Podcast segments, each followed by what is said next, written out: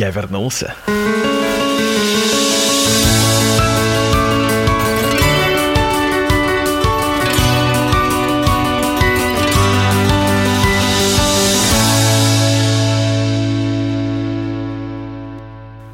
Да-да, здравствуйте, истинно верующие! Я действительно вернулся. Это снова длинный дубль, теперь же номер сто восемьдесят девять, а я Киномен, подкастер, который снова делает подкасты. И теперь, как вы слышали, у длинного дубля появилась своя вступительная музыкальная тема. Ура! И за нее хочется сказать большое спасибо двум людям. Оба они из города Тольятти, и оба являются замечательными. Первый — это, собственно, композитор, который написал данную тему. У него есть много псевдонимов, в данном случае... Он написал ее под именем Алекс Q. Алекс Q, большое спасибо. А второй человек — это уже знакомый вам, замечательный человек Багмен, который теперь делает не только художественное оформление для подкаста, но и выступает своего рода вторым продюсером длинного дубля, и благодаря ему, собственно, и по его инициативе музыкальная тема и появилась. Поэтому в очередной раз большое спасибо. Ладненько, за время моего отсутствия с середины июня что у нас произошло? На самом деле произошло, в принципе, не так уж и много всего. Жизнь моя как состояла из работы и дел хозяйских, так, в принципе, она все еще из них и состоит. Закончился две тысячи четырнадцатый год, закончился довольно-таки неровно, среди прочего из-за того, что в стране наступила очень анальная ситуация. Но, с другой стороны, вы меня и так служите в России и Украине, не мне вам рассказывать про анальные ситуации, но в Беларуси теперь примерно то же самое. Поэтому не могу сказать, что оптимизм плещет через край, но, тем не менее, как-то так берем себе и выживаем, в основном из ума. Те, кто следил за моей страницей ВКонтакте, думаю, те уже видели, что, в принципе, я что-то как-то так еще старался смотреть, хотя в последние месяцы как-то новые фильмы меня совсем удручили настолько, что мне как-то перестало хотеться вообще их смотреть и за ними следить, поэтому я как-то больше перешел на телевидение. Осенью я немножко пытался экспериментировать, если так можно назвать, немножко с видеозаписью. Получилось, ну, по-моему, так-сяк. И не скажу, что как-то меня это сильно впечатлило и вызвало какой-то такой большой ажиотаж, но, по крайней мере, вы увидели, что я живой человек, что вы посмотрели на мою одухотворенную физиономию. Некоторые были удивлены, причем, как ни странно, даже приятно, отчего и мне тоже было приятно. Но в итоге как-то все равно, не знаю, как-то все-таки некомфортно я себя в этом плане почувствовал, и все-таки решил, что, наверное, лучше, по крайней мере, пока что с этим делом сделать перерыв. А потом у меня возникла идея насчет того, что а почему бы нам с вами не использовать видео для нашей с вами легендарной обратной связи? Я думаю, что, в принципе, такая идея может сработать. Поэтому, если у вас есть вопросы для той самой связи, которая является обратной, то пишите в комментариях, и будем что-нибудь на эту тему думать. Правда, я сомневаюсь, что эти видео будут длиться по три-четыре часа, как это было в, так, в стародавние времена, но посмотрим, что удастся сделать. А еще одно событие, которое произошло за последние месяцы, это то, что эр пэ о дэ, к сожалению, закрылся, поэтому русский подкастинг теперь окончательно мертв. А...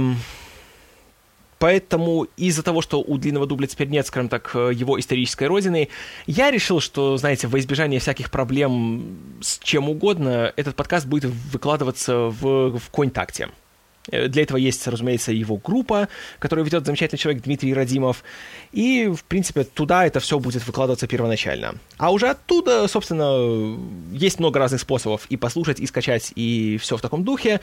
И, как я уже заметил, к своему удивлению, что есть страница длинного дубля на подстере, есть, разумеется, раздача на рутрекере благодаря замечательному человеку Soul Last End.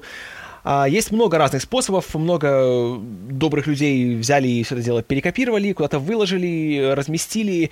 Я исключительно за, потому что я всегда говорю, что длинный дубль — это некоммерческая вещь, я на ней ничего не зарабатываю, я только трачу на нее деньги. И главное, чтобы люди просто слушали, чтобы получали удовольствие. А где и каким образом это происходит, это уже, знаете, никакого значения особо не имеет. Поэтому милости прошу. А на Кинопоиске подкаст выкладываться, я думаю, что не будет. Причина простая, и она техническая. Я не хочу вдаваться в подробности, потому что не знаю, насколько это уместно и целесообразно делать. Просто скажу так, что с Кинопоиском получилось не совсем удобно для меня. А ВКонтакте это будет гораздо для меня проще и быстрее. А быстрее означает, что вы быстрее сможете, собственно, слушать сам выпуск. Потому что вы помните, что была ситуация, когда на эр пэ о д подкаст выпускается, а потом приходится ждать еще несколько дней, пока он выйдет на Кинопоиске. Вот, чтобы таких ситуаций не было, я решил, скажем так, уйти в относительное подполье и руководить процессом самостоятельно. В остальном же все, я надеюсь, будет таким же, как и раньше. Вы все так же будете на меня злиться. Я все буду, буду все таким же обиженным на жизнь и на Зака Снайдера. И я думаю, что будет у нас с вами веселье, как и было раньше. Насчет частоты и регулярности выхода подкаста ничего, как всегда, не могу гарантировать, потому что у меня все еще есть жизнь, у меня все еще есть работа. И, и то, и другое очень любят делать мне всякие сюрпризы, поэтому... Зачастую, какими бы хорошими ни были мои намерения, увы, увы, у жизни всегда другие планы. Поэтому я ничего не обещаю для того, чтобы эти обещания потом не были нарушены. Я лишь буду стараться делать то, что могу, то, что у меня получается, и то, что мне интересно. Опять же, мое расстройство от современных фильмов меня подтолкнуло к тому, чтобы меньше уделять внимания чему-то совершенно новому, а скорее лучше наоборот... использовать подкаст не только для того, чтобы просвещать вас, но еще и чтобы самому заполнять пробелы в своем развитии. Поэтому я решил, что надо больше уделять внимание пробелам в моих, скажем так, кинознаниях и смотреть фильмы, которые есть, которые уже давно сняты, но до которых у меня все никак руки не доходили. Так вот, пора бы все-таки этим самым рукам до них взять и дойти. А я думаю, что, как всегда, то, что интересно мне, я думаю, будет интересно и вам. И я решил для себя взять такое небольшое правило, что я не буду говорить о фильмах, которым меньше, чем пять лет. У многих подкастов, по крайней мере, тех, которые я слушаю, есть такое правило, что, допустим, вот фильму должно быть минимум десять лет, чтобы о нем говорить, чтобы не было слишком уже что-то, что было на слуху, что-то, что приелось. Ну, я решил, пусть будет пять лет. Для меня это оптимальный срок, и, по крайней мере... Это достаточное количество времени, чтобы с выхода какого-то фильма уже улеглись все страсти и истерики, и чтобы не начиналось тут метание калом в комментариях, и чтобы все могли сколь-нибудь взвешенно и отстраненно говорить на эту тему. Так что вот так. Ну и что еще? Не знаю тоже, что еще. Я относительно отдохнул за эти чуть больше, чем полгода. Не скажу, что, конечно, оптимизм у меня прибавилось сильно, но... прибавилось хотя бы чуть-чуть. И, по крайней мере, я снова почувствовал вот эту жажду, знаете, вот это желание снова что-то делать, снова как-то выражаться, снова как-то что-то, чем-то делиться с вами. Правда, конечно, тоже и с тем же видео, с всем остальным, как и всегда, была ситуация, когда я получал комментарии, личные сообщения довольно странного характера, когда... Когда было просто непонятно. И порой такие вещи меня немножко расстраивали, немножко отбивали всякое желание что-либо делать. От них, конечно же, падал энтузиазм. И в целом за последний год как-то я очень сильно пересмотрел свое отношение к, в принципе, к комментариям, к комментаторам и, в принципе, к общению в интернете. Как вы, наверное, заметили, я стараюсь как-то поменьше всего этого дела сейчас делать, дело делать. Потому что, знаете, неважно. Почему? Потому что. Просто как-то я решил это дело делать поменьше. Вот, наверное, все, что я хотел сказать в качестве вступления. И так оно получилось гораздо длиннее, чем я планировал. Поэтому давайте уже перестанем тут мутить воду и тянуть э, тех, кого обычно тянут, за то, за что их тянут. И давайте-ка перейдем, собственно, к делу. Итак, сегодня, чтобы не упасть в обморок, повторяйте себе. Это просто подкаст. Это просто подкаст. Это просто подкаст. О фильме «Последний дом слева» тысяча девятьсот семьдесят второго года выпуска.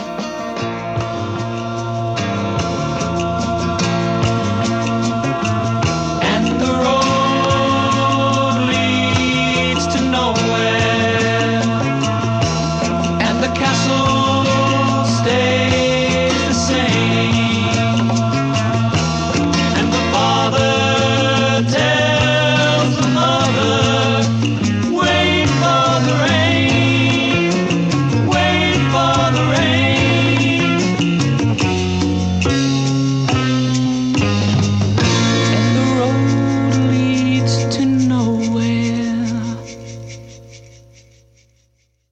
«Последний дом слева» — это дебютный полнометражный фильм Уэса Крейвена, одного из общепризнанных мастеров жанра ужасов, который не раз и даже не два создал настоящие вехи своего жанра, и это один из немногих людей, который сумел стать иконой, если позволите, в своей среде в трех десятилетиях. В семидесятых у него был наш сегодняшний субъект, и «У холмов есть глаза».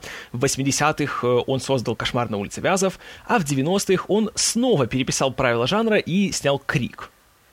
И, ко всему прочему, Уэс Крейвен, наверное, вместе с Сэмом Рэйми может поделить титул самого вежливого, самого дружелюбного и лицеприятного режиссера самых омерзительных и жутких и нагоняющих ужас фильмов.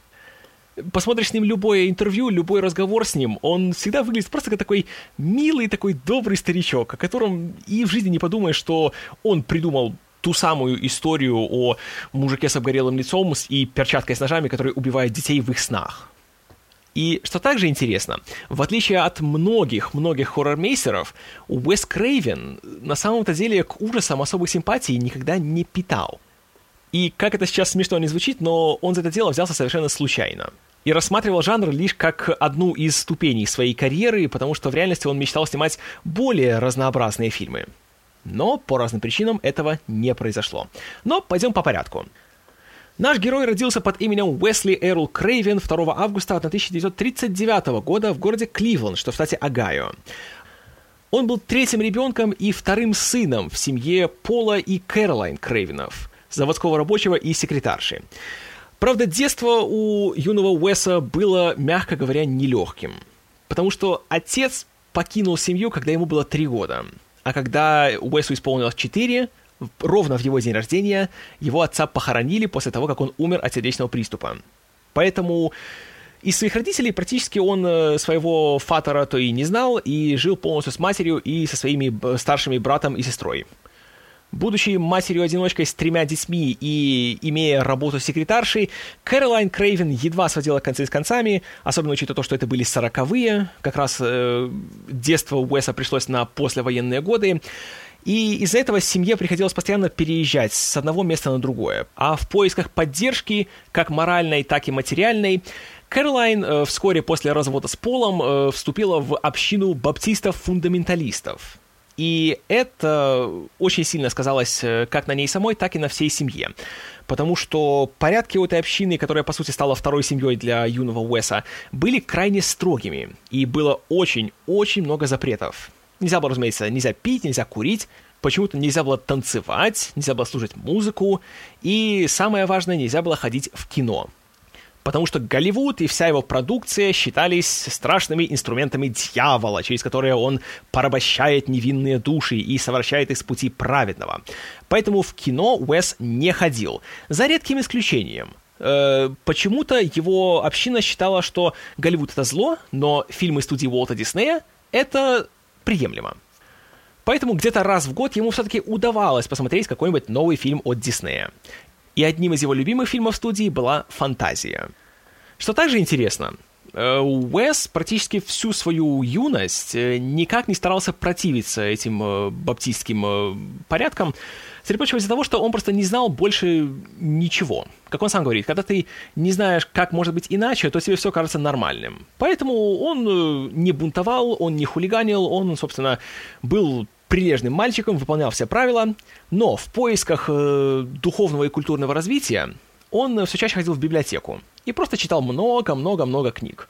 К счастью, этого баптисты не запрещали. А любовь к кино ему привил один э, знакомый семьи.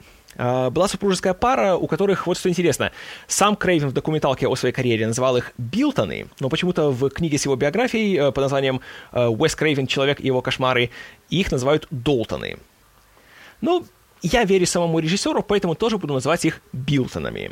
Мораль в том, что пока Кэролайн Крейвен целыми днями была на работе, а денег на сиделку для маленького Уэса у нее не было, она все время просила его идти домой к Билтонам, откуда потом уже вечером она его забирала, и они ехали вместе домой.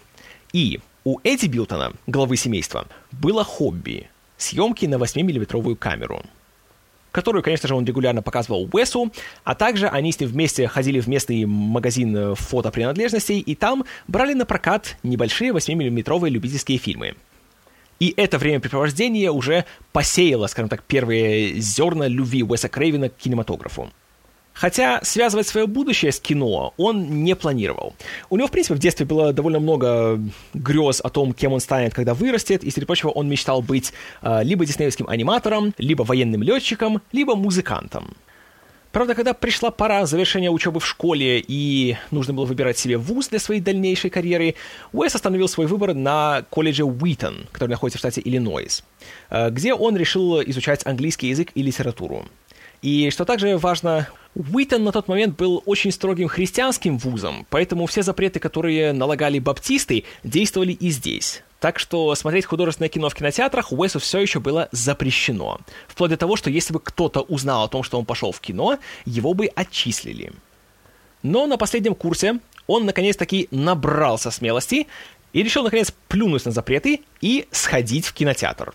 Правда, он решил не рисковать и автостопом поехал в соседний город, чтобы там анонимно, спокойно пойти себе в кино и посмотреть художественный фильм «Убить пересмешника». И эта поездка для Уэса Крейвена стала переломным моментом, как в плане осознания всей силы и всего величия кино как искусства, так и в плане своего мировоззрения. Потому что, посмотрев фильм, он пришел к простому выводу. Если те, кто меня воспитывал, считают, что вот это грех, то они ошибаются.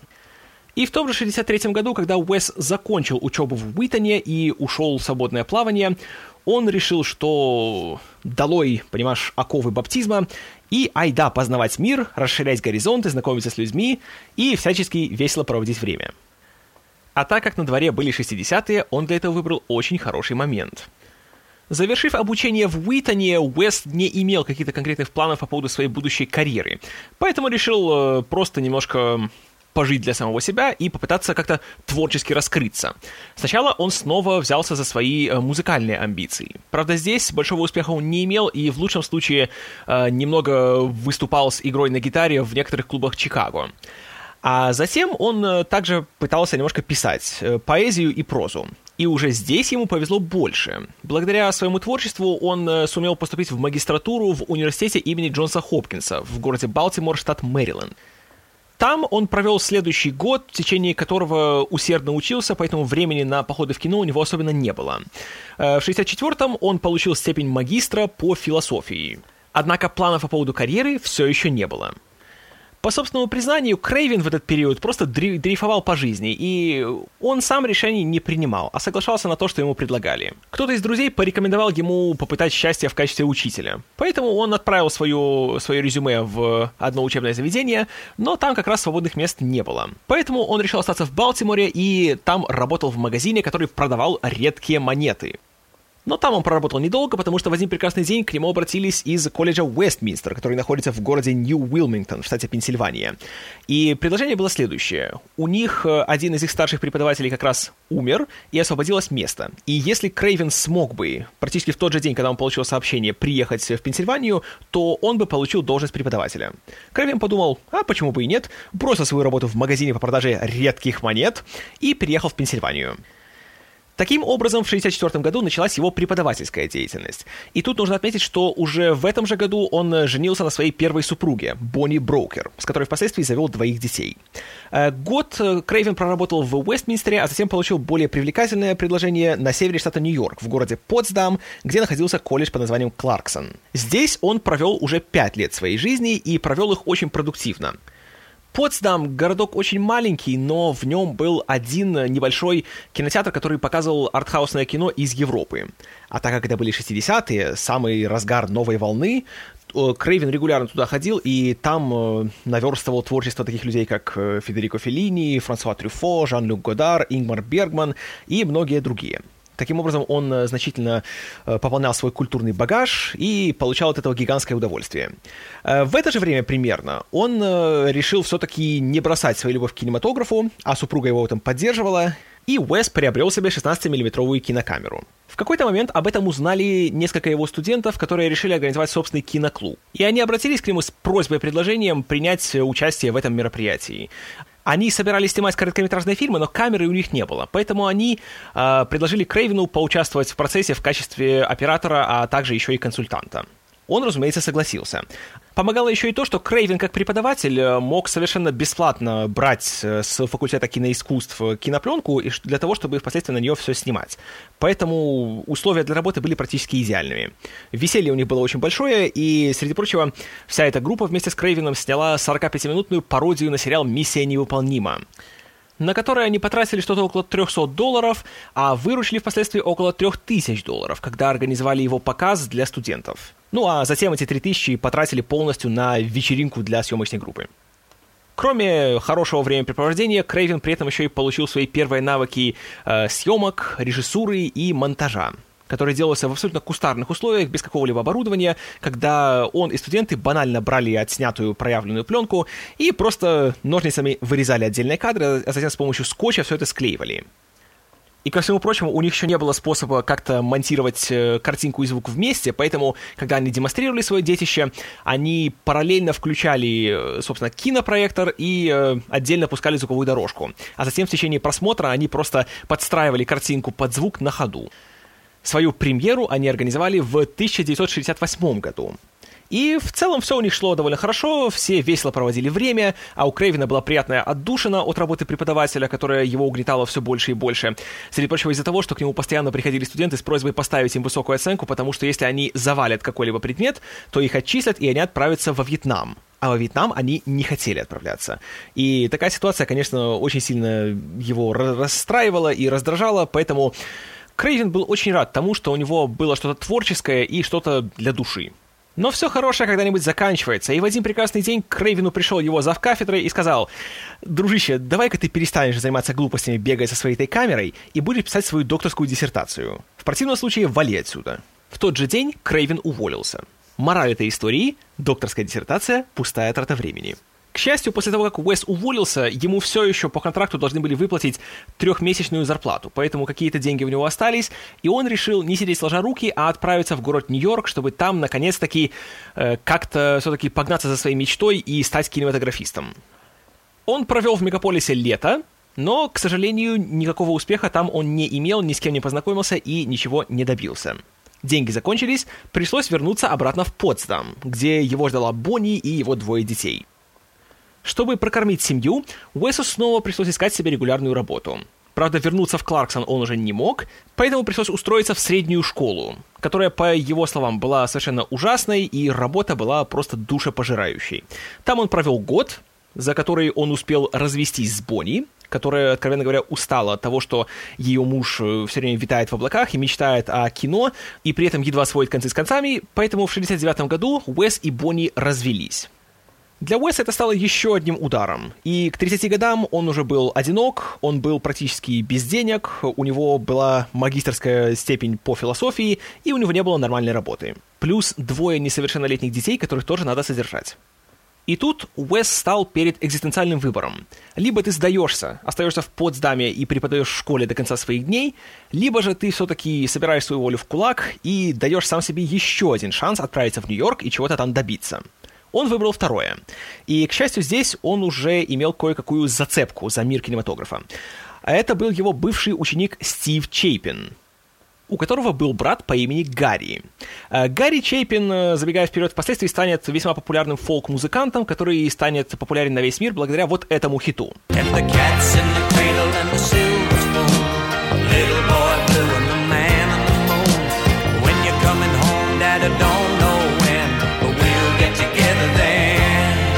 Но это произойдет спустя целых пять лет, в семьдесят четвёртом году.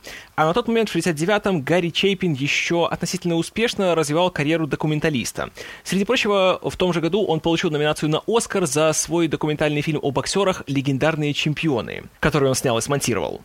Гарри отнесся к Уэсу весьма дружелюбно и великодушно позволил ему целую неделю присутствовать вместе с ним в монтажной комнате, где он показал ему азы работы с монтажной установкой «Стинбек», которая тогда была стандартом для всего кинобизнеса.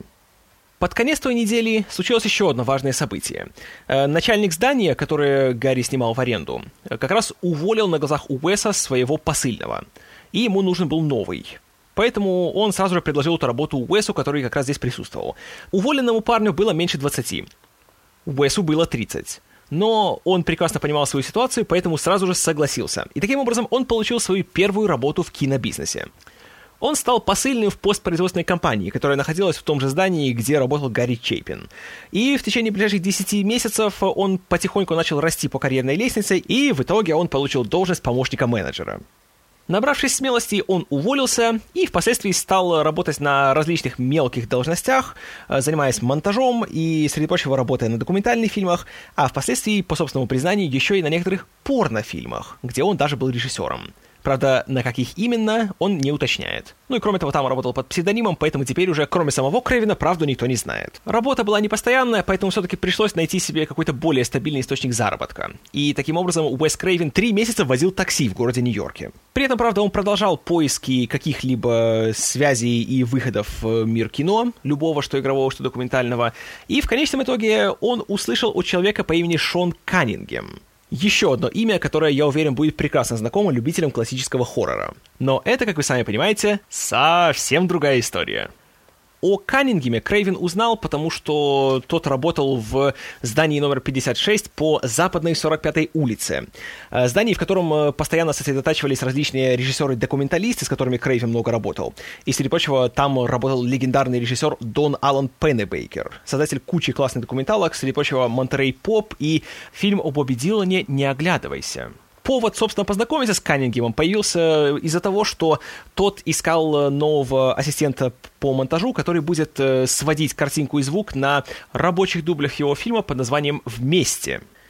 Крейвен и Каннингем быстро поладили и подружились. И когда между Каннингемом и вторым продюсером фильма Роджером Мерфи возникли творческие разногласия, Уэс стал принимать более активное, креативное участие в фильме. Среди прочего, Уэсу даже удалось срежиссировать пару сцен, и он смонтировал весь фильм. И он это делал в кабинете у Каннингема, у которого была своя установка Steamback, на которой Уэс уже умел работать. Фильм «Вместе» вышел на экраны в семьдесят первом году. По жанру его называли э, образовательным фильмом о сексе, и он был снят э, как документальный фильм, что позволяло им обходить цензоров и избежать рейтинга порнографии, потому что все подавалось как «нет-нет-нет, это, это никакое не порево, вы что? Это э, документальный фильм, он призван э, давать людям знания». Но, конечно, в реальности это просто было поводом показать кучу раздетых мужчин и женщин, которые занимаются всякими глупостями в кадре. В шестидесятых и семидесятых это было популярной практикой, потому что тогда еще не было рынка домашнего видео, и всю свою порнографию люди смотрели в кинотеатрах. Особенно в Нью-Йорке, который, как вы уже видели по «Таксисту», был, мягко говоря, грязным местом. Но я отвлекся. В общем, «Вместе», который был снят за семьдесят тысяч долларов, прошел в прокате крайне успешно и собрал более семи миллионов долларов. Вследствие этого компания Hallmark Releasing, для справки, ничего общего с тем самым Hallmark, который делает открытки и плохие телефильмы, поняла, что с Каннингемом можно еще успешно поработать, получить кучу денег, и пришла к нему с новым предложением. Компания Hallmark была не только дистрибьютором, но еще и владельцем сети кинотеатров по нескольким штатам. Среди прочего, там были и так называемые drive-in кинотеатры, то есть кинотеатры на открытом воздухе, где зрители сидят в машинах и смотрят фильмы. И в те годы, конечно же, еще была популярная практика делать двойные киносеансы. Ну, вы знаете.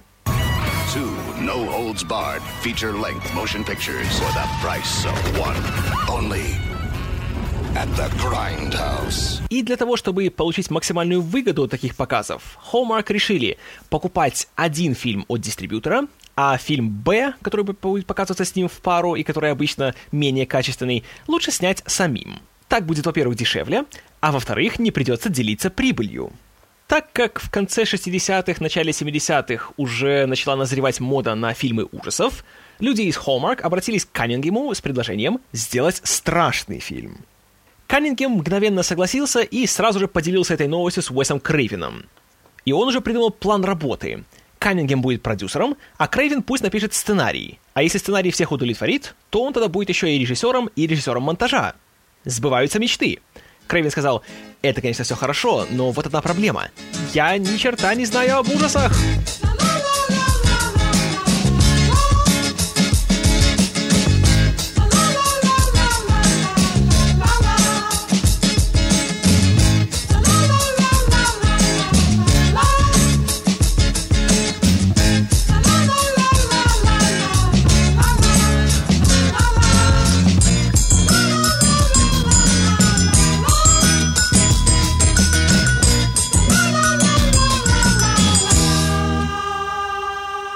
И на самом деле Уэс Крейвен на тот момент ничего не знал об ужасах. Более того, к тому времени он смотрел всего один фильм из жанра. И этим фильмом была «Ночь живых мертвецов». И это, конечно, тоже для него стало очень важным моментом, потому что тогда он понял всю эффектность жанра ужасов, а заодно еще и увидел то, что это может быть не просто способ пугать зрителя страшными картинками, но еще и э, способ исследовать какие-то более глубокие темы. И еще на него произвело большое впечатление то, как фильм использовал насилие. И он это сопоставил с тем, как оно использовалось, допустим, в вестернах. Незадолго до того, как он получил задание написать сценарий ужасов, Крейвен вместе с Каннингемом ходил на просмотр одного из фильмов долларовой трилогии Серджио Леоне. И хотя фильм в целом ему понравился, он был не то чтобы доволен тем, как там изображается насилие. То есть там оно было как элемент интерьера. Убили человека, и никого не волнует. Пойдем дальше. Никто о нем не скорбит, никто не чувствует никакой вины, и ни у кого нет никакого шока от того, что он забрал человеческую жизнь. И Крейвен сказал Каннингему, что если бы на самом деле кто-то показал в художественном фильме, какой шокирующий эффект имеет насилие, и насколько это страшно, когда человека убивают, и как на самом деле это отражается на всех, то мог бы получиться очень даже эффектный фильм. И об этом же ему напомнил Шон Каннингем, когда Крейвен говорил ему, что он не знает, как написать сценарий ужасов. И еще один совет, который дал ему Каннингем, это «Ты же вырос в баптистской семье. У тебя явно хватает скелетов в шкафу. Дай себе волю». И Крейвен дал себе волю. А в сентябре тысяча девятьсот семьдесят первого года за одни выходные он сел и залпом написал сценарий, в котором воплотил практически все, что только было у него в сознании и подсознании, ни в чем себя не ограничивал, никаких тормозов и фильтров не включал. И он написал текст под названием «Ночь отмщения». И по словам некоторых актеров, которые впоследствии получили роли уже в готовом фильме, первая версия сценария была очень-очень жесткой, и на экраны ее банально никто не пропустил бы. По крайней мере, рейтинг точно никто бы и не, не присвоил, потому что там хватало всего. Там была и расчлененка, и всякое мясо, и людоедство, и некрофилия, и еще всякого рода веселье. Основу для сюжета Крейвен нашел в своей любви к кинематографу и вспомнил один из фильмов Ингмара Бергмана под названием «Девичий источник», который вышел в шестидесятом году. А в свою очередь он был основан на средневековой скандинавской легенде о том, как э, юную девушку изнасиловала и убила группа бродяг, а затем эта самая группа каким-то поразительным совпадением попала в дом к родителям этой девушки. Родители, в свою очередь, узнают, что именно это адские убийцы, которые убили их чада, и они совершают страшную месть! Правда, если Бергман в своем фильме исследовал всякие хитрые христианские морали, то Крейвен просто взял этот сюжет как каркас для своего фильма, в котором он скорее был заинтересован в том, что такое, в принципе, насилие, кто на него способен, и ему очень понравилась мысль о том, что хотя наши главные злодеи являются отвратительными личностями, которые совершают всякие мерзкие гадости, но те самые родители, которые в его версии были такой обычной семьей среднего класса, когда их поставить в нужные обстоятельства, оказываются куда жестче и злее и опаснее. Вот это ему очень понравилось, и это он хотел развить. Сценарий был отправлен в компанию Hallmark в Бостон, там его почитали и остались довольны. Поэтому Крейвен и Каннингем получили зеленый свет, и их договор был выполнен. То есть Крейвен собирался быть режиссером и режиссером монтажа, а Каннингем все это дело должен был продюсировать. А также у нашего дуэта сразу был план по поводу бюджета. Они надеялись, что им дадут где-то пятьдесят тысяч долларов, из которых на сорок тысяч они снимут, собственно, фильм, а остальные десять себе прикарманят, чтобы таким образом заранее получить хорошую прибыль. И каким же было их удивление, когда бюджет им дали в размере девяносто тысяч долларов. Хотя тут нужно отметить, что в тысяча девятьсот семьдесят первом году, несмотря на то, что это было выше их ожиданий, девяносто тысяч для художественного фильма — это все еще были очень малые деньги. Поэтому, конечно, снимать они это все собирались в максимально кустарных и партизанских условиях. Денег на получение каких-либо разрешений на съемку на натуре у них не было, поэтому планировалось все делать втихаря.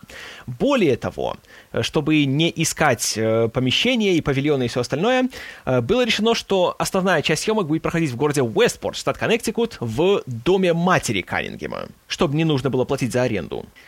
Но это было еще далеко в будущем. Первоначально надо было еще провести всю подготовку. Среди прочего, так как это было начало семидесятых, нужно было размножить сценарий. А ксероксов тогда еще не было, и сценарий отправился в специальную организацию, которая занималась копированием печатных текстов с помощью античной машины под названием «мимеограф». И уже здесь Крейвен начал понимать, что то, что он будет делать, кое-какую реакцию у общественности вызовет. Потому что когда пришел день, в который ему должны были уже отдать копии текста, эти копии он не получил. Он позвонил в компанию и спросил, что, товарищи, что за дела? Почему, собственно, я не получаю свою выполненную работу? А ему сказали, простите, пожалуйста, просто у нас работа задерживается, потому что каждая новая страница, которую мы напечатали, ходит по рукам, потому что всем интересно почитать, что же будет дальше. И это весьма воодушевило Крейвена. Правда, весьма скоро после этого его воодушевление пошло на спад, потому что ни один серьезный актер, которому предлагали роль в фильме, не соглашался и только крутил пальцем у виска и просил этих непонятных волосатых людей уйти с его порога.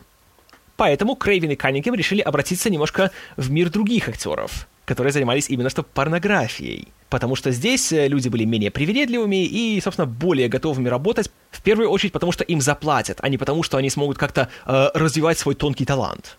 И здесь важнейшую роль сыграл человек по имени Фред Линкольн, который уже был довольно известной фигурой в среде э, софт-порнографии в Нью-Йорке. Он и снимал эти фильмы, и снимался в них, и монтировал их, и у него была куча знакомств. Он почитал сценарий, и ему, конечно, не понравилось. Но он согласился сниматься, потому что понял, что э, есть возможность просто, во-первых, заработать, а во-вторых, во время съемок еще весело провести время с кучей своих друзей, которым он тоже разослал сценарий и сказал, чтобы они соглашались, потому что, собственно, ну, просто проведут время вместе. Таким образом, Линкольн получил роль одного из банды убийц-насильников, известного по прозвищу Хорек. Правда, уже на этой стадии Линкольн сказал Крейвену, что все это сексуальное извращение, которое было в сценарии, оно здесь не нужно. Можно и без него снять нормальный фильм.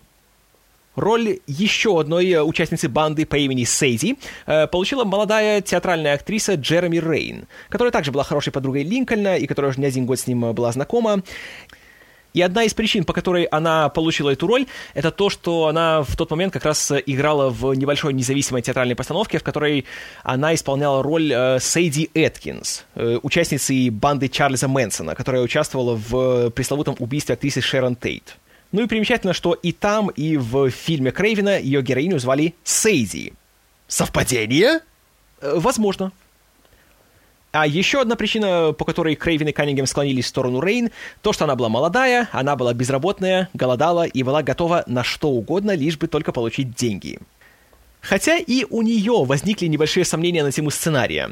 Пока она проходила пробы, она взглянула на полную его версию, и там увидела, что в одной из сцен, собственно, когда происходит то самое изнасилование и убийство, ее героиня должна была у одной из жертв отрезать грудь и начать ее есть.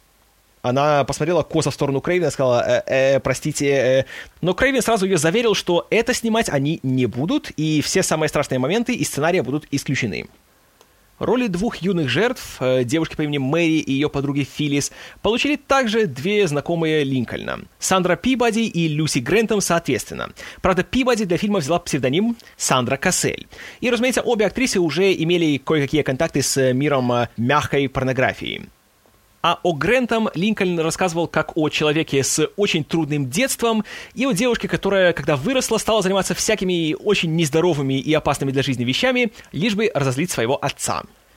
Самого младшего члена банды, которого зовут Младший, сыграл актер Марк Шеффлер, который на тот момент был, опять же, безработным, и он немножко подрабатывал, занимаясь стендап-комедией в городе Нью-Йорке.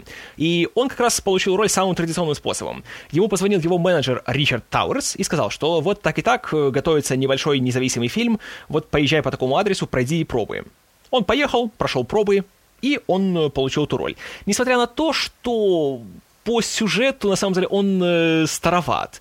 И его персонаж должен быть скорее подростком, потому что он является сыном главаря банды Круга, а Шеффлер на тот момент был практически одного возраста с остальными членами банды. Но это была ситуация, в которой выбирать особо не приходилось. Кстати, что примечательно, тот самый менеджер Ричард Тауэрс тоже получил роль в фильме. Он сыграл доктора Коллингвуда, отца Мэри, который потом совершает э, то, что он совершает. И Тауэрс также решил сняться под псевдонимом. И псевдоним просто великолепен. Это, наверное, лучший псевдоним в истории псевдонимов. Ричард Тауэрс попросил, чтобы в титрах его указали под именем Гейлорд Сейнт Джеймс. Я повторю. Гейлорд Сейнт Джеймс. И это прекрасно.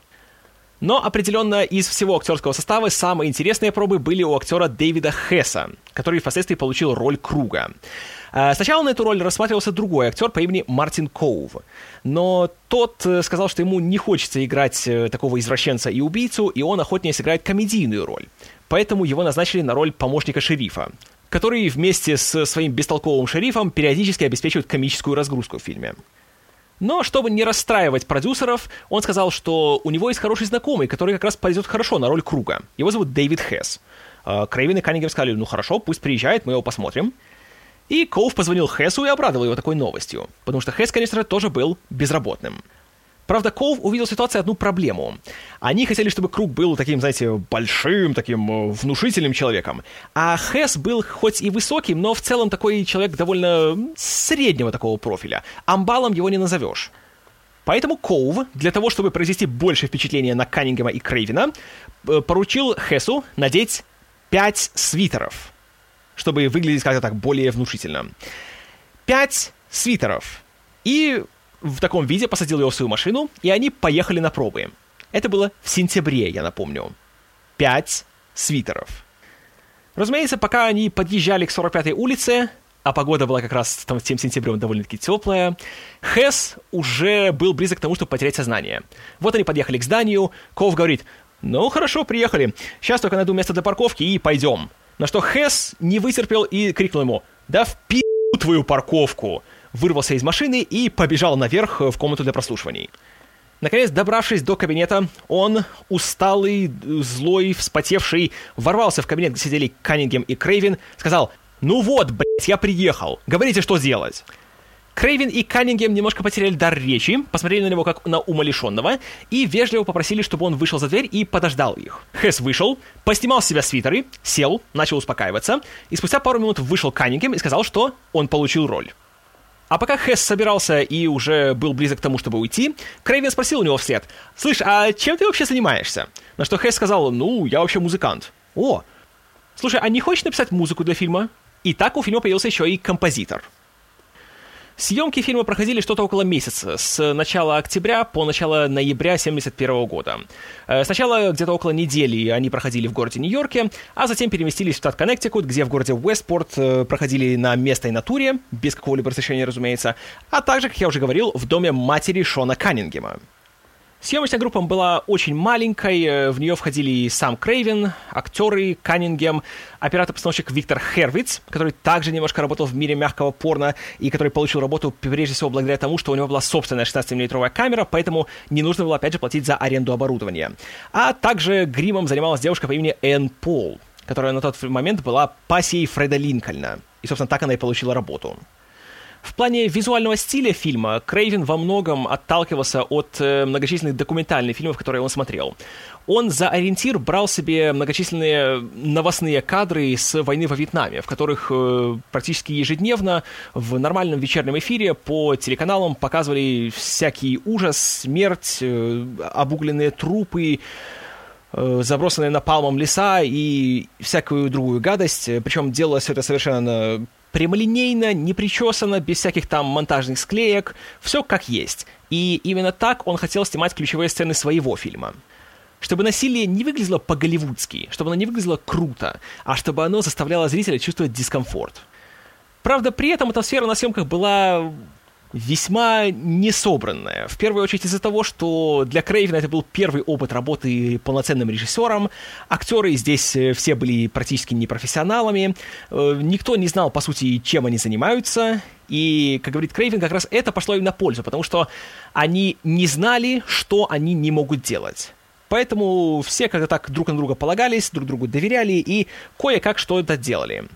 А также на съемках в Уэстпорте появился еще один важный член съемочной группы, который впоследствии тоже стал э, относительно известным именем в мире ужасов. Это человек по имени Стив Майнер, который был местным жителем, который внезапно узнал о том, что в его городке снимается художественный фильм, а, и узнал он после того, как полиция выгнала Крейвена со своей группой с одной из локаций на природе. И Майнер предложил им э, быть таким экскурсоводом по городу и искать для них хорошие места для съемок. И он же предложил им э, снять в аренду жилой дом, в котором происходит кровавый финал фильма. Потому что владельцы этого дома в тот момент были в отпуске, и кто-то другой сдавал этот дом в аренду. И, как говорит Майнер сейчас, вероятно, владельцы даже вообще не были в курсе, что в их доме что-то происходило, пока они отсутствовали. Съемочный процесс разные участники вспоминают по-разному. Уэс Крейвен в свое время сказал, что он на съемках практически все время был страшно укурен, поэтому он как-то так особо, знаете, не заморачивался работой и э, давал актерам большую свободу действий. Как вспоминают и Джереми Рейн, и Марк Шеффлер, э, на съемках он не давал им почти никаких указаний. Вот только в конце дубля, если что-то ему не нравилось, он подходил и говорил: «Надо, чтобы ты выложился больше. Надо, чтобы ты более напористо это сыграл». Вот, в принципе, и все. А в остальном актеры имели практически полную свободу действий, и, среди прочего, например, Шеффлер смог симпровизировать следующий момент.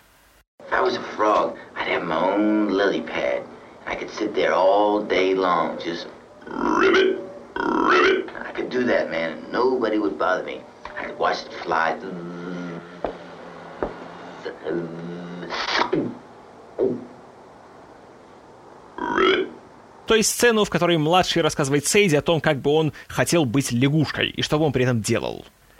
Каким образом это относится к фильму? А никаким. Фред Линкольн же, вспоминая съемки, любил язвить, что режиссера-то у них, по сути, и не было. Уэс все время занимался черт знает чем, и ему самому регулярно приходилось выступать постановщиком своих сцен. А на чужих он также постоянно занимался всякой помощью, и, среди прочего, он обучал некоторых актеров, как изображать на экране драку, так, чтобы при этом друг другу не сделать больно, помогал в плане грима, когда, спойлер, в сцене, где Филлис вскрывают кишечник, в создании этого самого кишечника участвовал Линкольн. Он им подсказал, что надо взять презервативов, наполнить их пищевыми красителями, и затем все обильно залить краской, чтобы все это выглядело максимально эффектно и правдоподобно. Далее будут еще спойлеры. Также Линкольн отвечал за съемки сцены, где его персонаж должен заколоть героиню Люси Грэнтам ножом в спину. И он ее научил тому, что ей к спине надо приклеить пакеты с фальшивой кровью, а впоследствии он настоящим ножом должен будет в эти пакеты просто ткнуть, чтобы их проткнуть, и таким образом, чтобы у нее потекла кровь. Было, конечно, страшновато, так как нож был настоящим. Кроме того, он еще и постарался, чтобы сцена его, э, не то чтобы смерти, но страшного страдания, тоже выглядела максимально убедительно. Э, опять же, спойлер. В финале фильма мать убитой Мэри заманивает его на улицу, там начинает делать ему миньет и при этом откусывает ему член.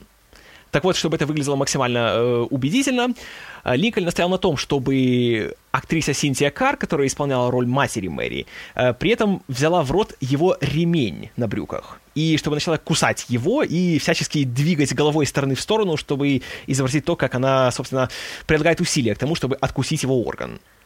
И, ко всему прочему, Линкольн еще и побыл своего рода соавтором сценария, когда он порекомендовал поменять сцену смерти Сейди. Потому что по сценарию Крейвена у нее с матерью Мэри должна была быть драка, в которой мать ее поборола и таким образом забила ее до смерти.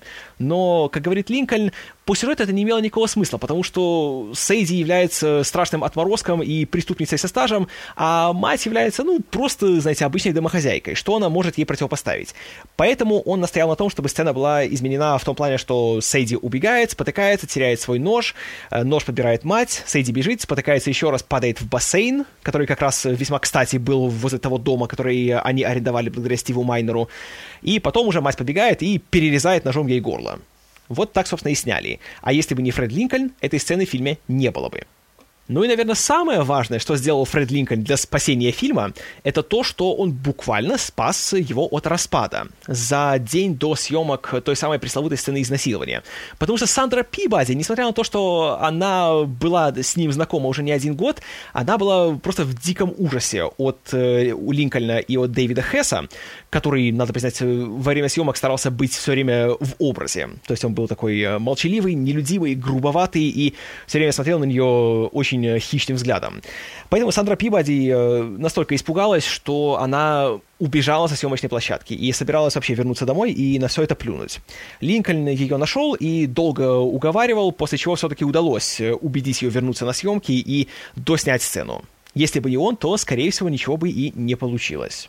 И, как говорят актеры, в тот самый момент, когда Круг насилует Мэри, то, что мы видим у нее на лице, это не актерская игра, что она на самом деле была в страшном ужасе от того, что Хесс на самом деле возьмет ее и изнасилует перед камерой. Хесс при этом, правда, не облегчал ситуацию и любил даже подшутить перед съемками, когда он лежит на ней, у нее расставлены ноги, и он смотрит на Уэса и говорит: «Ну что, Уэс, можно я уже?» Не самая, конечно, лучшая фраза, если хочешь успокоить свою партнершу по сцене. И в целом надо сказать, что остальные актеры тоже. Хотя исполнители, членов банды довольно весело проводили время, для Сандры Пибоди они ситуацию ничуть не облегчали.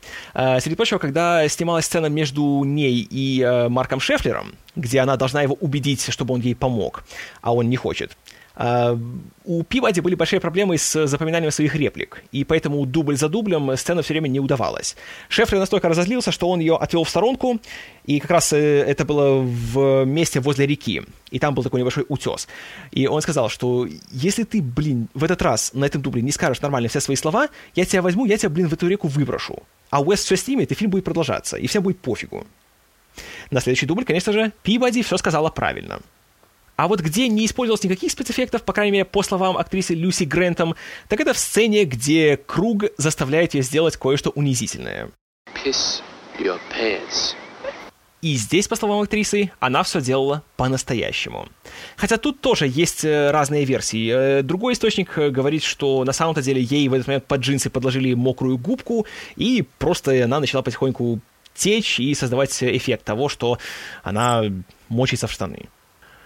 Ну а что касается, собственно, изнасилования, то его Крейвен также хотел снять в своем выбранном документальном стиле. Он хотел показать это так, будто э, три документальные камеры снимают это все дело, пока оно происходит, и они не отворачиваются, они ничего не мешают, они не встревают в процесс, а просто его демонстрируют.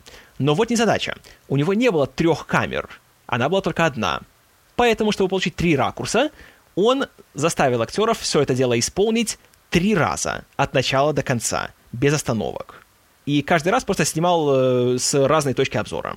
Всем в тот день было очень некомфортно, и когда после съемок был объявлен перерыв на обед, все просто сидели, смотрели в никуда, и никто не ел. Хотя в остальном веселья хватало. Особенно для Фреда Линкольна, который э, за кулисами тщательно совратил всех женщин, работавших на фильме. Дошло даже до того, что э, специалист по гриму Энн Пол перестала с ним общаться, когда застукала его э, вместе с Люси Грэнтом. А по словам Дэвида Хесса, кого только с ней не застукивали. Ну а если во время сцены изнасилования очень тяжело было Сандре Пибоди, то ее экранному насильнику Дэвиду Хессу тоже пришлось попотеть, когда уже в том самом снятом в аренду доме снималась финальная сцена, в которой отец Мэри, доктор Коллингвуд, нападает на него с помощью бензопилы. Тут тоже примечателен тот факт, что сначала Крейвен хотел, чтобы метод убийства Круга исходил из профессии отца, потому что он хирург, значит, Крейвен хотел, чтобы у него был скальпель, и чтобы в течение этой драки он постоянно делал ему маленькие такие порезы на коже, и чтобы в итоге Круг потерял много крови, от этого потерял контроль над своим телом и вот так вот мучительно умер. Но Каннингем его послушал и сказал: «Э, пусть лучше будет бензопила». И была бензопила. И что самое интересное, она была настоящая.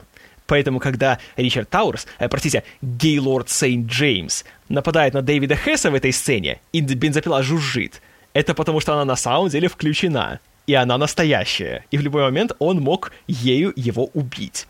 Для Дэвида Хесса было особенно опасно то, что он при этом был в носках и бегал по скользкому паркетному полу. Поэтому одно неверное движение, и его карьера закончилась бы гораздо быстрее, чем он думал. Не менее неприятно, хотя гораздо менее опасно, было Джереми Рейн, когда снимали сцену ее гибели в том самом бассейне, который, по ее словам, наверное, чистили аж никогда. Вода в нем была практически черная, холодная, и ей еще надо было туда падать с пакетом фальшивой крови во рту, который ей нужно было раскусить, чтобы у нее изо рта потекла кровь и попала ей на шею, чтобы, мол, таким образом показать, что ей перерезали глотку. Но, несмотря на все проблемы, невзгоды и опасности, съемки завершились успешно, все остались живые и относительно здоровые. После чего Крейвен вернулся обратно в Нью-Йорк и принялся за монтаж фильма, на который он потратил почти год. И за это время многие лица видели разные его монтажные версии, увидели рабочий материал, и уже здесь начались небольшие споры.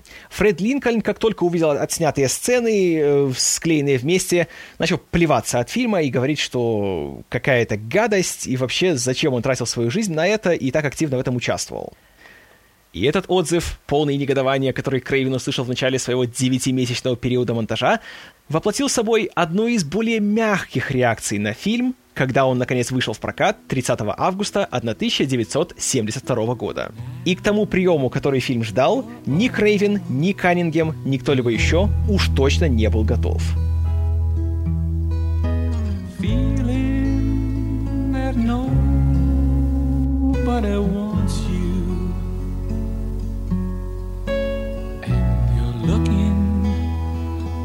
Someone to hold your hand, someone who understands.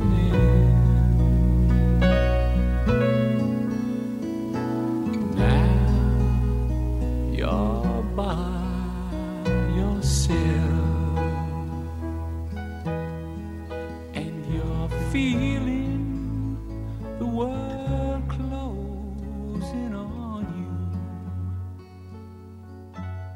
Правда, перед тем, как выйти в широкий прокат, фильм пережил еще одну трансформацию, связанную с его названием. Как я уже говорил, оригинальный сценарий имел название «Ночь отмщения», но дистрибьютор фильма Hallmark решил, что это название недостаточно хорошо, поэтому был нанят специалист по рекламе по имени Ли Уиллис, которому было поручено придумать новое название и сопутствующую рекламную кампанию.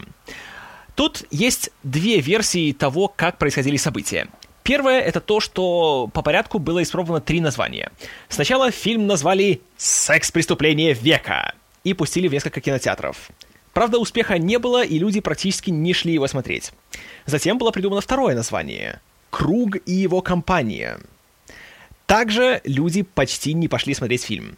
И уже, наконец, в отчаянии Уиллис придумал третье название — «Последний дом слева», от которого, надо признать, и Крейвен, и Каннингем плевались, потому что оно, собственно, к сюжету фильма никакого отношения не имеет. И Крейвену это объяснили так, что тут, понимаете ли, есть э, философская ассоциация с тем, что левый — это обычно плохой, последний — это символизирует смерть. Ну а дом, это же, понимаете, дом — это то, что близко тебе, то, где чувствуешь безопасность, а тут начинается вот такая вот страшная ситуация. Она забирается к тебе в душу, и она тебя вот так вот цеп- берет за самое живое. В общем, глупость редкостная, но к тому времени уже ни Крейвен, ни Каннингем ничего сделать не могли, потому что дистрибьютор уже здесь, э, последнее слово было за ним. Это одна версия. Другая версия — это то, что Hallmark запустил э, фильм с тремя разными названиями в несколько разных кинотеатров в разных штатах, чтобы проверить, какое из них сработает лучше. И в итоге остановился на «Последнем доме слева», потому что именно оно э, привлекло больше всего зрителей. Что здесь правда, трудно сказать, но лично я склоняюсь скорее к первой версии, потому что вторая звучит не совсем убедительно лично для меня. Хотя, конечно, это были семидесятые, причем начало семидесятых, когда интернета еще не было, еще молва не расползалась так быстро, тем более о маленьких низкобюджетных э, дешевых хоррорах, поэтому, ну, тут трудно сказать. Но одно известно точно. Фильм, когда он вышел под названием «Последний дом слева», произвел небольшой фурор. Во-первых, он прошел очень хорошо в прокате и при своем бюджете в девяносто тысяч собрал около девять миллионов только в американском прокате, что окупило его во много раз. А во-вторых, реакция на него была, мягко говоря, неоднозначной. И хотя некоторые критики оценили фильм довольно высоко, в числе их великий и покойный Роджер Иберт, который поставил ему три с половиной звезды из четырёх, но в основном, конечно, фильм вызвал возмущение, его авторов проклинали, а со всех точек страны, где его показывали, доходили ужасающие истории о том, как кто-то на просмотре падал в обморок, кого-то тошнило, а в некоторых местах и вовсе разъяренные зрители врывались в комнату с проектором, чтобы достать пленку с фильмом и разорвать ее на куски, чтобы больше никто эту гадость не смог увидеть.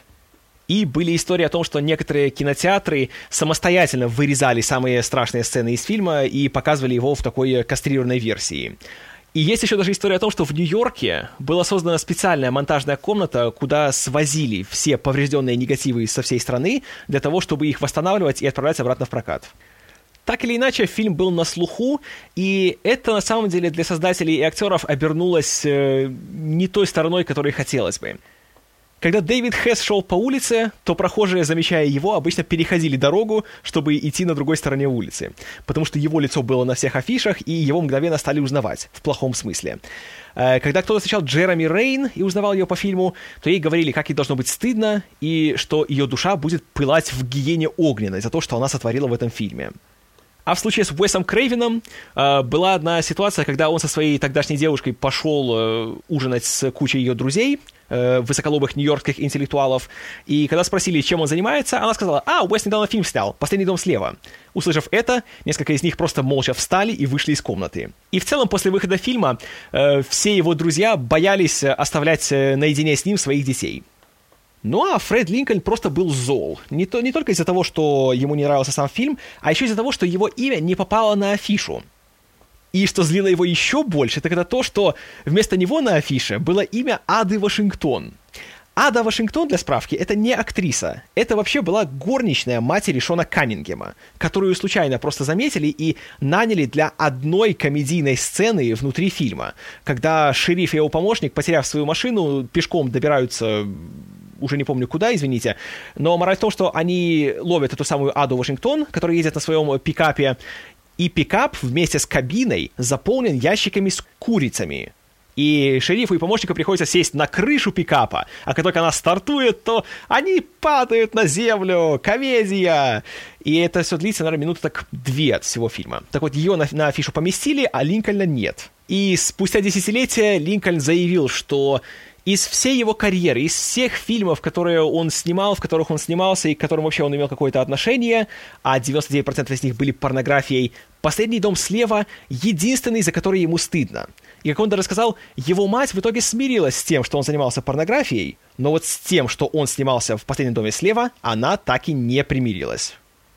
А ко всему прочему, сам фильм еще и был запрещен к прокату в Австралии и Великобритании.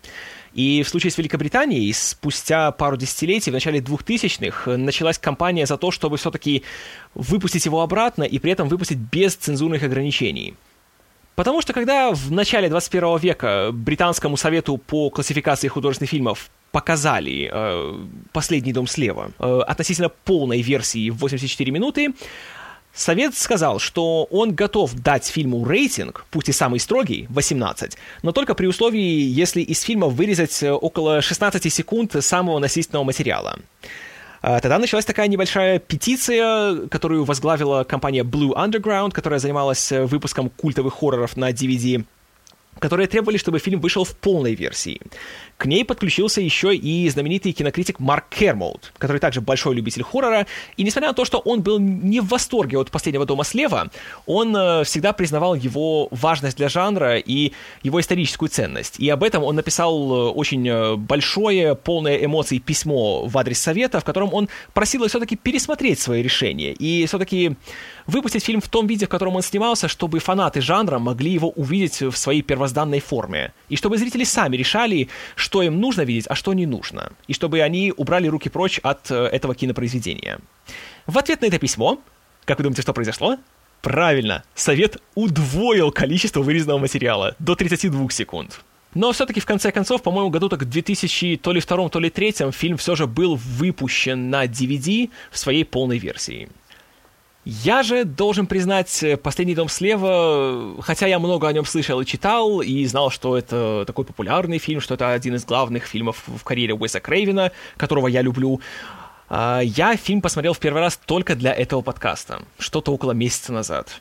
И, к сожалению, как бы я не хотел сказать, что фильм все еще хорош, что он все еще эффектен, и что все задумки Крейвена оптимальным образом воплощены на экране, я не могу этого сказать. И, к сожалению, повторяется история с «Ночью живых мертвецов». Только хуже. Проблем у фильма на самом деле более чем одна. И есть, конечно, те, которые можно списать на то, что он был низкобюджетным, независимым, что никто не хотел в нем сниматься. И такая, конечно, проблема, как далеко не всегда убедительная актерская игра. Ну, это, скажем так, на это можно более-менее прикрыть глаза. Но в то же время... довольно странно получается, потому что Сначала фильм смотрится довольно-таки интересно, и первые сцены, которые еще спокойные, такие более легкие, и когда мы только знакомимся с главными геро- героями, точнее, героинями, тогда еще кажется, что, знаете, так более-менее, даже не скажу, что фильм сильно как-то состарился, и что он, он смотрится как-то так неинтересно и, и плохо. Это смотришь, и только думаешь, что, а, ну ясно, значит, сейчас нам все это ввели в дело, а потом начнется, понимаете ли, страшное насилие, резня и, и ужасы, и все дела. И будет что-то, что оправдает статус фильма и его позорную репутацию за последующие четыре десятилетия. И только сидишь и ждешь, когда все начнется. А потом начинаются сцены с нашими злодеями. Когда нам показывают банду Круга, которая сидит в какой-то съемной квартирке в Нью-Йорке, прячась от полиции, и у них есть младший, который, собственно, заманивает наших двух главных героинь в эту квартиру, и впоследствии с ними происходит то, что с ними происходит.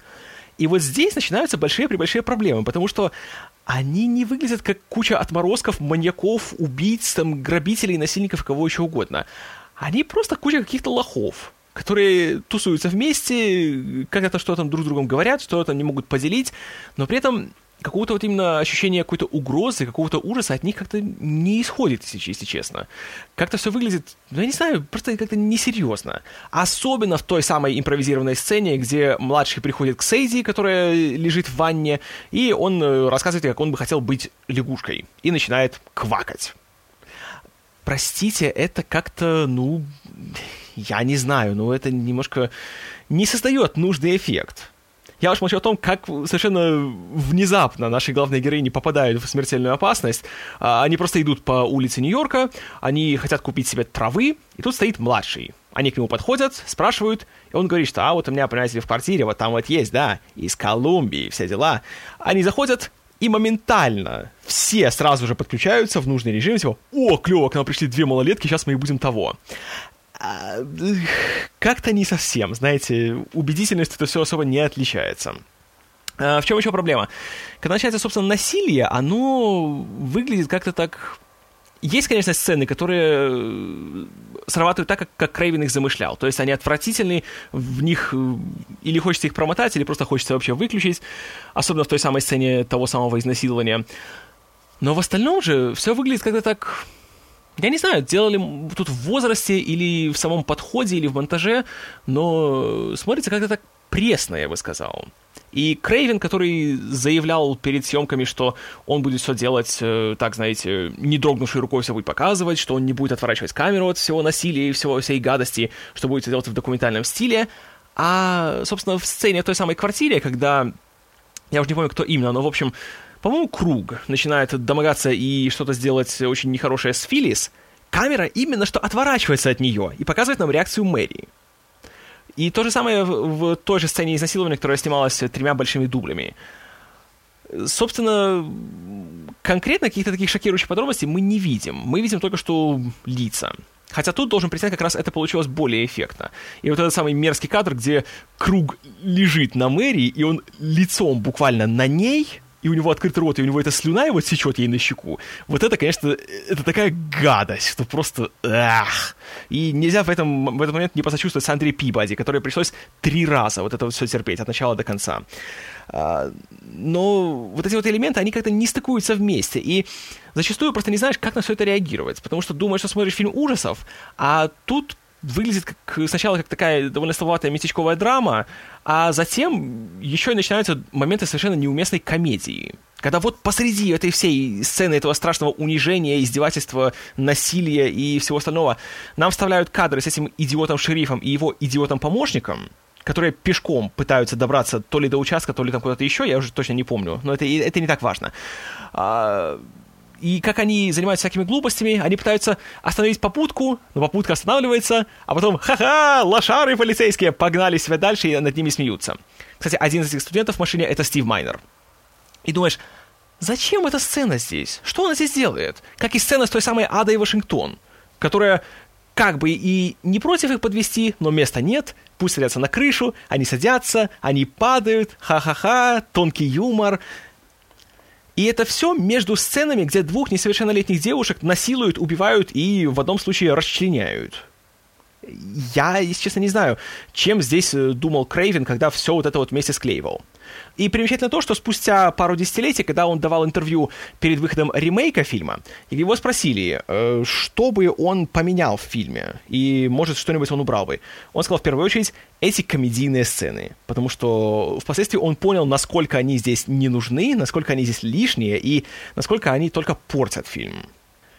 Еще дешевизна фильма в паре моментов э, превращает его немножко в ненамеренную комедию. Например, как э, то, каким образом родители Мэри узнают, что вот эта шайка является теми самыми страшными убийцами, которые э, совершили то, что совершили с их дочерью. В начале фильма э, родители дарят Мэри подвеску в форме символа мира. И она ее носит, пока ее не убивают, и кто-то из этой банды ее не забирает у нее. А потом ее мать случайно совершенно среди вещей своих гостей в доме находит эту подвеску. Так вот вопрос.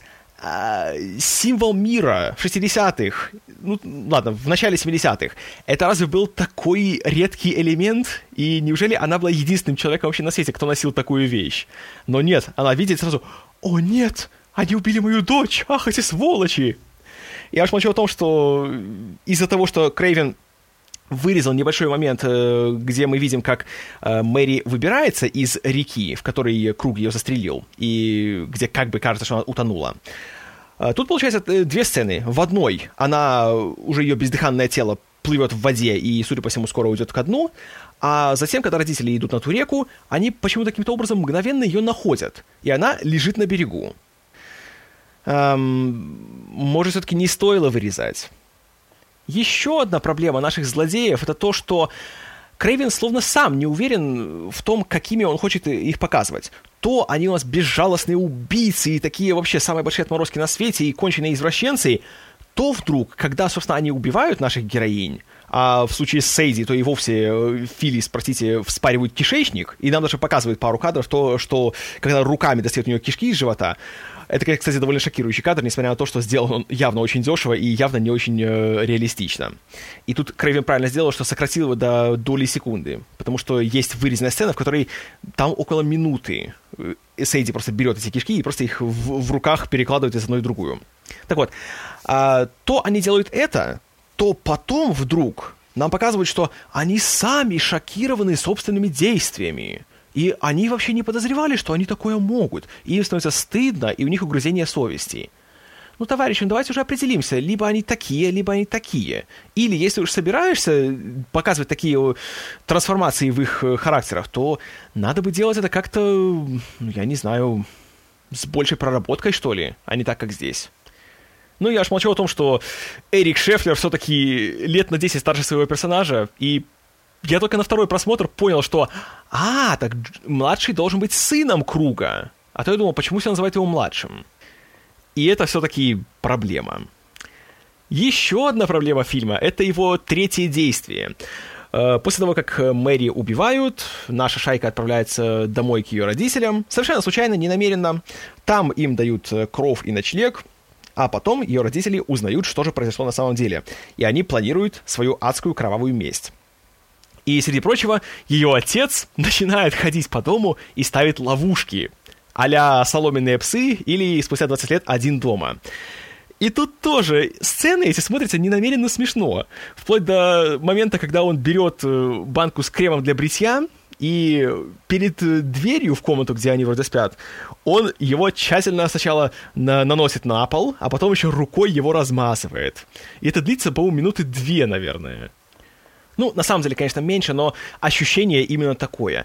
И что при этом расстраивает, это то, что нам столько показывают, как он ставит эти ловушки, а в итоге они приводят к тому, что, ну да, Круг поскользнулся.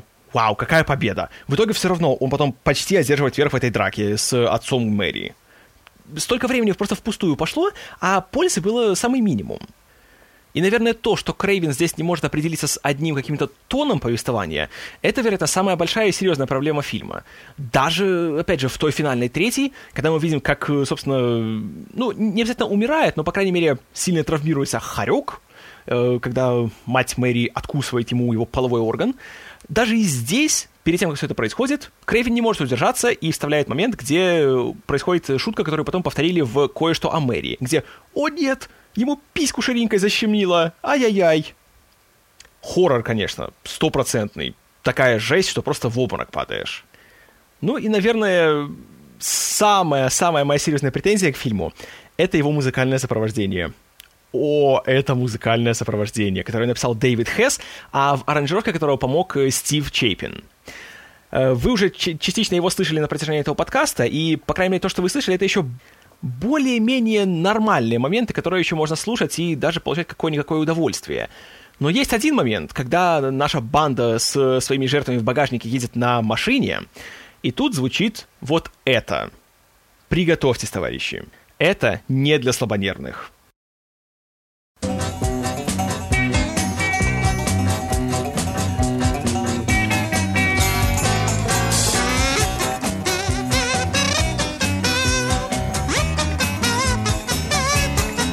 И нет, это не шоу Бенни Хилла.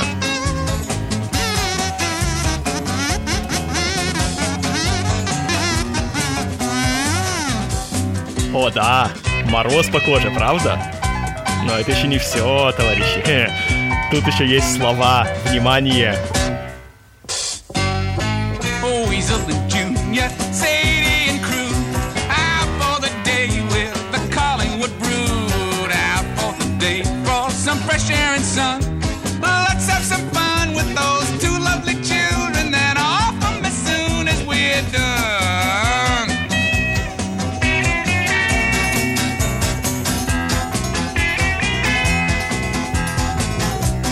Ладно, ладно, хватит, хватит, хватит, стоп, стоп, стоп, стоп, стоп, стоп.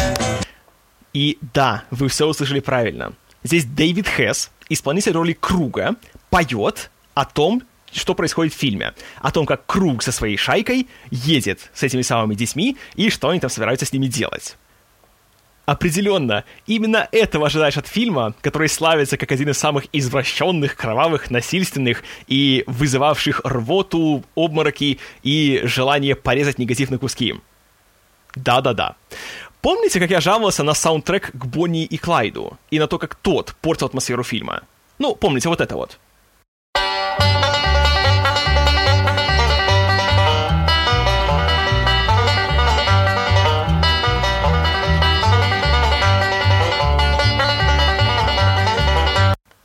Так вот, забираю свои слова назад, потому что по сравнению с тем, что мы слышим в «Последнем доме слева», это просто реквием Моцарта. И в сумме все это вместе дает такой эффект полного, я бы сказал, недоумения. Потому что смотришь и не понимаешь, что за фильм ты смотришь и что за фильм снимали его создатели. И ни ты не понимаешь, и возникает чувство, что они сами тоже не совсем это понимали. Уэс Крэйвен потратил девять месяцев на его монтаж, но... не знаю. Если за девять месяцев получилось вот это, то, может, все-таки не стоило вообще его выпускать. Конечно, я понимаю, почему фильм вызвал такой фурор, потому что семьдесят второй год все-таки на то время еще, по крайней мере, настолько грязно, настолько вот именно прямолинейно и грубо еще ужасы и, в принципе, не снимались, по крайней мере, те, которые попадали в широкий прокат. А в широкий прокат «Последний дом слева» попал благодаря тому, что в одном из этих драйв-ин кинотеатров, которыми владела Hallmark, фильм посмотрел продюсер Сэмюэл Арков, у которого была собственная дистрибьюторская компания, которая занималась всякими фильмами класса «Б». И вот благодаря ему начался национальный прокат. А, да, я понимаю, что это было чем-то таким немножко в диковинку, немножко это было такой относительной новинкой, потому что к тому времени, в принципе, самые главные ужасы, которые были, это была та же «Ночь живых мертвецов» и был, наверное, «Ребенок Розмари». Тем более, что его выпускала большая студия, но оба фильма снимались все-таки с какими-то, знаете, претензиями на художественность. Разумеется, у одного это получилось гораздо успешнее, потому что все-таки снимался на студии за нормальные деньги с нормальными актерами, а в другой получился «Ночь живых мертвецов». Здесь же ничего этого нет, здесь даже никто не пытается. Здесь вот, наверное, все-таки тот факт, что Крейвен пытается имитировать документальную манеру, это как раз ему очень помогло и заставило вот именно... зрителей реагировать настолько бурно. Но, к сожалению, время с этим фильмом обошлось очень немилосердно. И, увы, то, на что в год выхода, я уверен, можно было закрыть глаза, потому что это было своего рода прорывом, это было что-то новое и доселе неизвестное.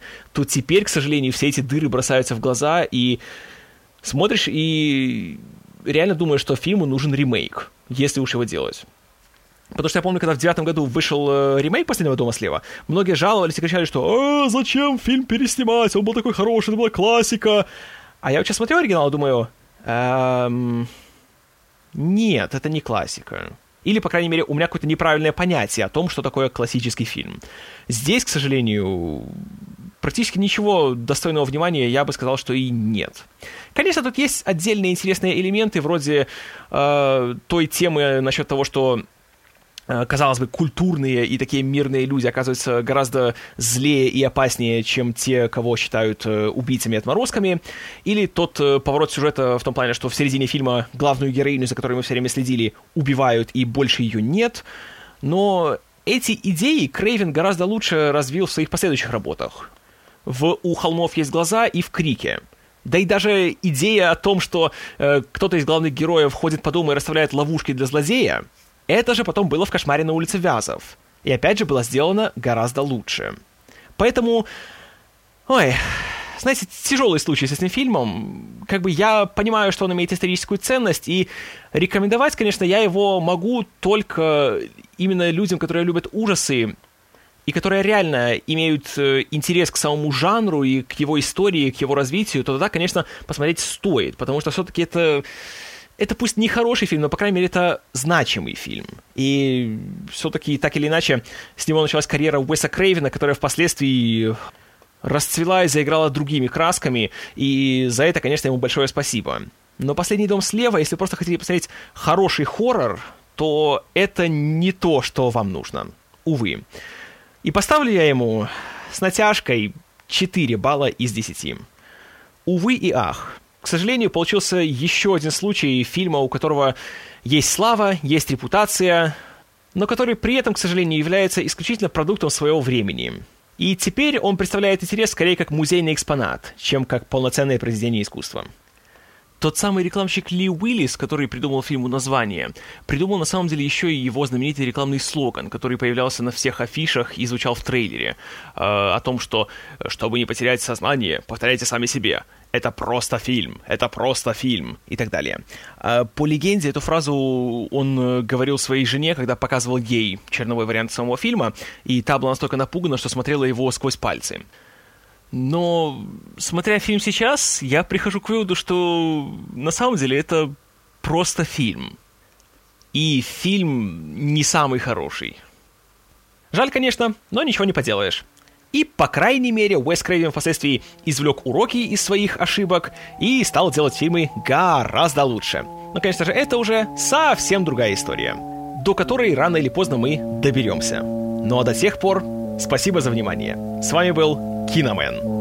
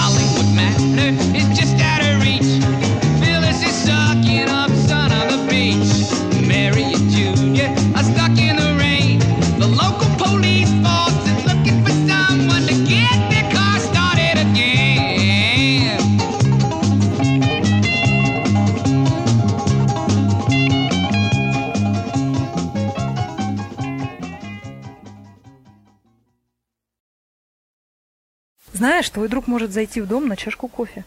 Он из Техаса. А что, техасцы не пьют кофе?